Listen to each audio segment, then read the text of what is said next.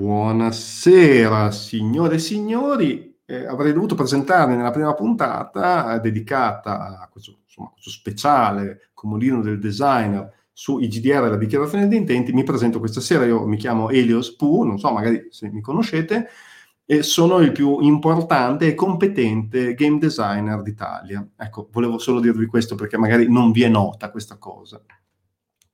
Siamo arrivati nella dichiarazione di intenti fra una vignetta e l'altra, a pagina 17, l'errore del GDR.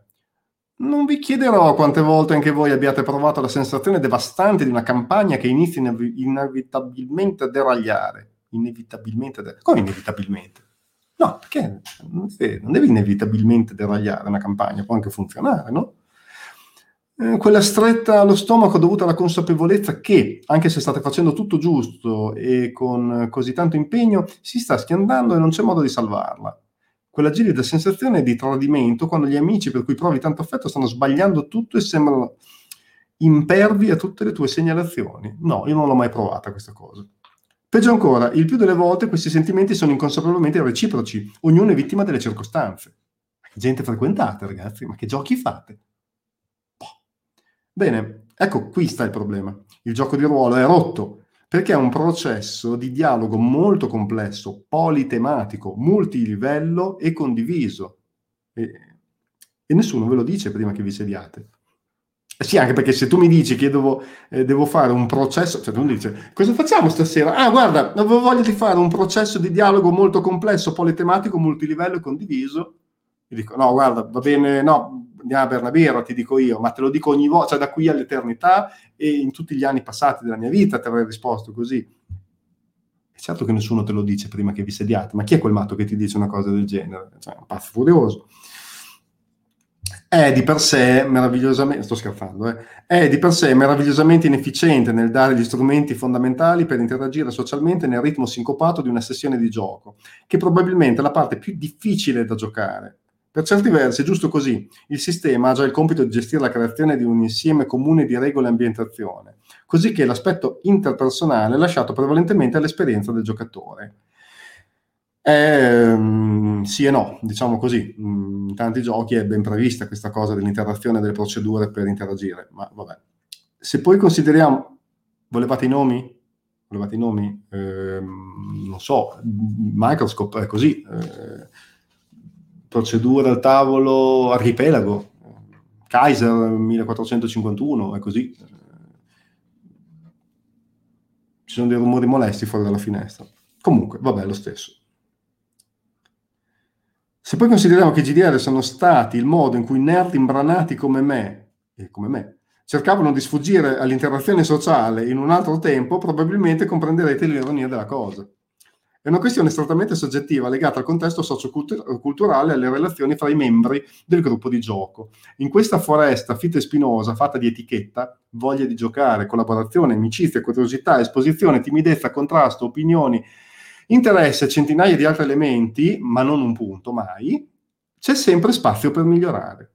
Identificate un terreno comune, plasmate una visione condivisa, aiutate i giocatori a sedersi e godersi ogni serata, sapendo che possono fidarsi a vicenda indipendentemente dal ruolo che assumono. Sì, però hai citato una cosa importantissima, cioè il nerd imbranato, che in molti casi si rifà sul gruppo di gioco, e questo, i game master e soprattutto i dungeon master sono dei campioni in questa pratica, dell'essere dei frustrati nella vita reale, che hanno fallito nel, proprio nel non capire come si fa a vivere e quindi ti devono bastonare e imporre una loro autorità mh, che non è data dal gioco, perché il gioco ti dice quello che devi fare, ma non ti dice che tu devi comandare la gente eh, e, e, e soprattutto riflettere le tue frustrazioni su di loro.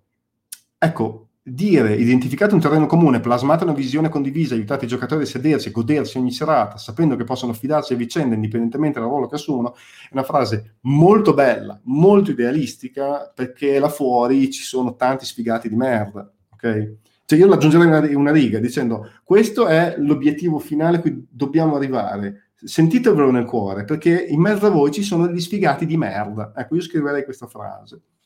Ultime conclusioni, quindi ribadito due volte, ultime e conclusioni. Questa è tutta la storia. Oh, stanchi viandanti che mi avete sopportato fin qui. Può sembrare eccessivamente complicata, ma in un paio di tentativi scoprirete che è piuttosto semplice, naturale e molto utile, soprattutto per mettere assieme i propri pensieri. Quando la proporrete sarà così chiara, e così chiaro cosa manchi, che sarete sbalorditi dai risultati. Mi fido, ok, mi hai convinto. Sono sicuro, senza ombra di dubbio, che questo che questo non sia l'unico metodo per fare una DD. Al contempo non è un documento burocratico, obbligatorio, che dovete creare per godervi il gioco. Abbiamo giocato migliaia di campagne fantastiche, fruttuose, senza di essa, ma abbiamo anche giocato quelle brutte. Probabilmente siamo ancora arrabbiati per come le cose avrebbero potuto andare meglio. Bene, questa è la mia risposta. Hai ragione, è vero. Ho sentito, cioè io non ho vissute campagne di merda, però ho sentito racconti di gente che dopo anni, cioè già grandi anche di età, erano ancora lì col frustro di come erano andate a finire. Quindi è vero, questa cosa è vera. Il suggerimento quindi qual è? Provatela, esploratela, trovate la vostra strada, ma più di tutto assicuratevi di divertirvi. Stiamo parlando di giochi di ruolo. E il gioco di ruolo è meraviglioso. Riga finale a proposito di me, ah, ci abbiamo il dato biografico, vedi, io lo sono andato a cercare su LinkedIn due puntate fa, invece no, allora qua forse ci fai una tua biografia, fai vedere. Allora, nel caso ve lo steste chiedendo, qui sotto c'è la mia storia, il motivo per cui ho scritto tutto questo. Vediamo se le mie supposizioni erano giuste, mamma mia.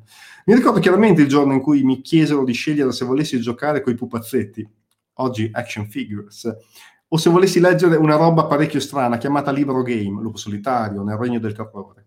E indovinate un po', scelsi il libro. Lo stesso anno chiesi in regalo le regole basi di D&D. Porca miseria, mi è successa la stessa cosa nello stesso anno.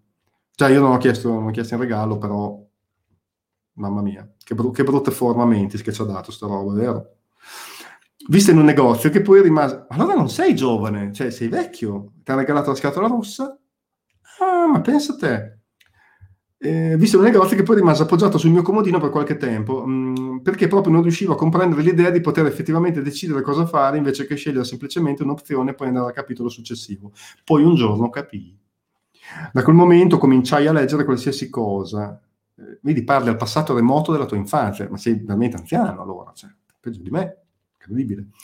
Qualcosa sui, mh, mm, su cui riuscissi a mettere le mani relative ai GDR, ho sempre amato il ruolo del GM, ma mi andava bene qualsiasi cosa ho scritto tonnellate di avventure dagli anni 90 fino all'inizio del nuovo millennio per alcune delle più grandi convention qui in Italia, anche gestendo diversi team di GM per esse e creando eh, e conducendo live ai loro inizi.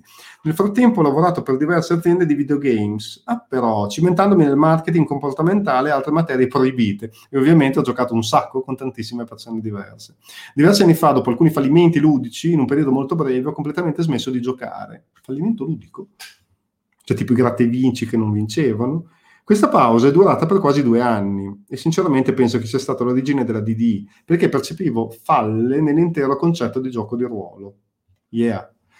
Poi ho ricominciato, probabilmente ancora più vorace di prima, ma con una differenza sostanziale. Volevo davvero mettere tutto in prospettiva, analizzare le nozioni di gioco e risolvere questo subdolo problema. Volevo capire perché i giocatori smettono di giocare e le campagne passano dalle stelle alle stalle nell'arco di giorni.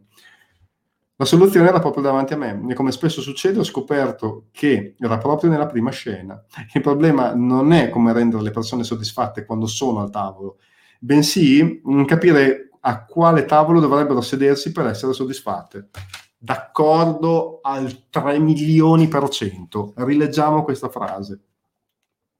Il problema non è come rendere, rendere le persone soddisfatte quando sono al tavolo, bensì capire quale tavolo dovrebbero sedersi, a quale tavolo dovrebbero sedersi per essere soddisfatte, tutto in, in, cioè in, in maiuscolo, per essere soddisfatte. È, è, la chiave di tutto, è vero, verissimo. Grazie di aver letto eh, tutto questo, si prego, eh, è stata veramente una fatica, ma volentieri. Spero che funzioni per voi tanto quanto funziona per me. Continuate a sognare.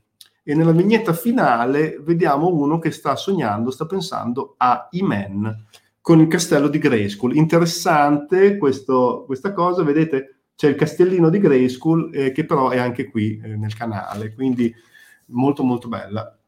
Our Game, Your Game, scopri tutti i progetti dello studio e informati sulle novità. Quindi qua io non credo che ci sia un, um, una DD schematizzata magari in, formato, in un formato perverso tipo Excel o foglio di calcolo. Credo che qui ci sia il sito di Mana Project Studio. Vediamo se lo posso far diventare più grande.